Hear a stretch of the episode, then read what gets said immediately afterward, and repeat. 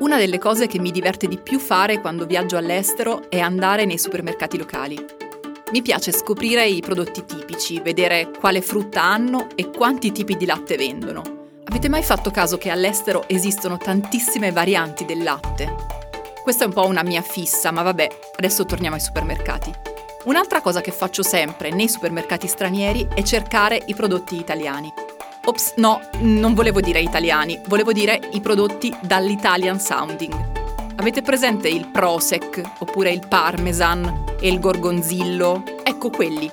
Quelli che sono ormai un cruccio dei produttori alimentari italiani, perché sfruttano il nome e la reputazione di prodotti DOP e IGP, senza però avere di italiano assolutamente niente, se non appunto il sounding, il settore agricolo e alimentare italiano stima che i prodotti venduti con l'escamotage dell'Italian sounding, cioè con un nome che suona come italiano ma che italiano non è, provochi ogni anno danni di miliardi di euro all'intera filiera.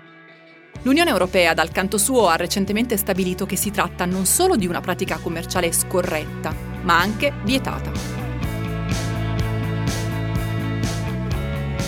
Sono Francesca Milano e questo è Coffee News un podcast di Cora Media promosso da Allianz.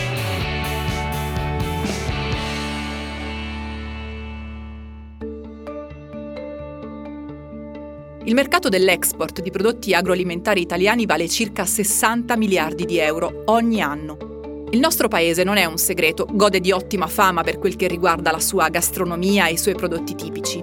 I turisti stranieri che vengono in Italia, quando sono qui, desiderano soprattutto sedersi a tavola e all'estero non c'è città dove non si trovi un ristorante italiano. Eppure, nonostante la fama enorme della nostra tavola, secondo il più recente report di ISMEA, l'Istituto Servizi per il Mercato Agricolo e Alimentare, il nostro paese è solo quinto in Europa per quel che riguarda l'export di prodotti alimentari, alle spalle di paesi come Germania e Francia. La Germania, tanto per fare un esempio, ha un export alimentare di quasi 80 miliardi di euro, cioè di 20 miliardi superiore al nostro. Un dato che può sembrare strano e che anzi in effetti strano lo è, soprattutto considerando il fatto che il nostro paese è il primo al mondo per esportazioni di conserve di pomodoro e di pasta, un alimento ormai diffuso anche in paesi molto lontani dalla nostra tradizione culinaria come l'Asia o gli Stati Uniti. Buona parte di questa anomalia si spiega, secondo il rapporto, con la diffusione in tutto il mondo di prodotti Italian sounding, ossia di prodotti che pur non essendo italiani e non rispettando nessuna delle rigide regole imposte dai disciplinari dei prodotti DOP e IGP, sfruttano la reputazione dei prodotti italiani. Lo fanno nel packaging, nell'aspetto e soprattutto nel nome, usando parole che sembrano italiane e che a un orecchio e un occhio poco esperto possono sembrare quindi autentici. Secondo Ismea, infatti, il mercato dei prodotti Italian Sounding vale circa 60 miliardi di euro, in pratica il doppio esatto di quanto vale quello dei prodotti italiani veri. Il che significa che se non ci fossero i prodotti Italian Sounding come il Parmesan o il Prosec, il valore dell'export alimentare italiano potrebbe essere fino al doppio di quello che è.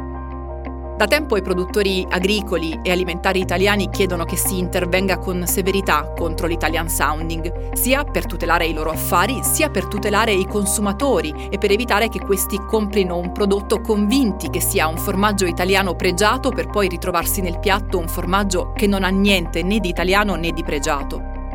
L'Unione Europea di recente ha ascoltato la loro voce e lo scorso 24 ottobre ha approvato il testo unico per la qualità sulle produzioni DOP e IGP.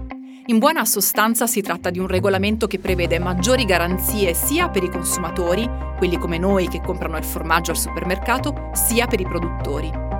Come ha spiegato il relatore italiano Paolo De Castro al Sole 24 ore pochi giorni fa, il nuovo regolamento prevederà l'obbligo di indicare sull'etichetta di qualsiasi DOP e IGP il nome e la sede del produttore e anche della provenienza degli ingredienti.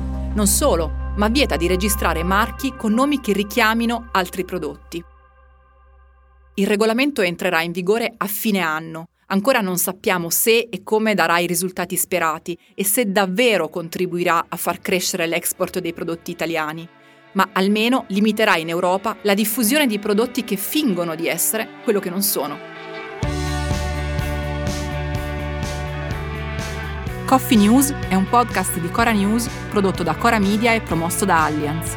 Condotto da Francesca Milano, Guido Brera, Mario Calabresi, Simone Pieranni e Lorenzo Pregliasco. La cura editoriale è di Francesca Milano.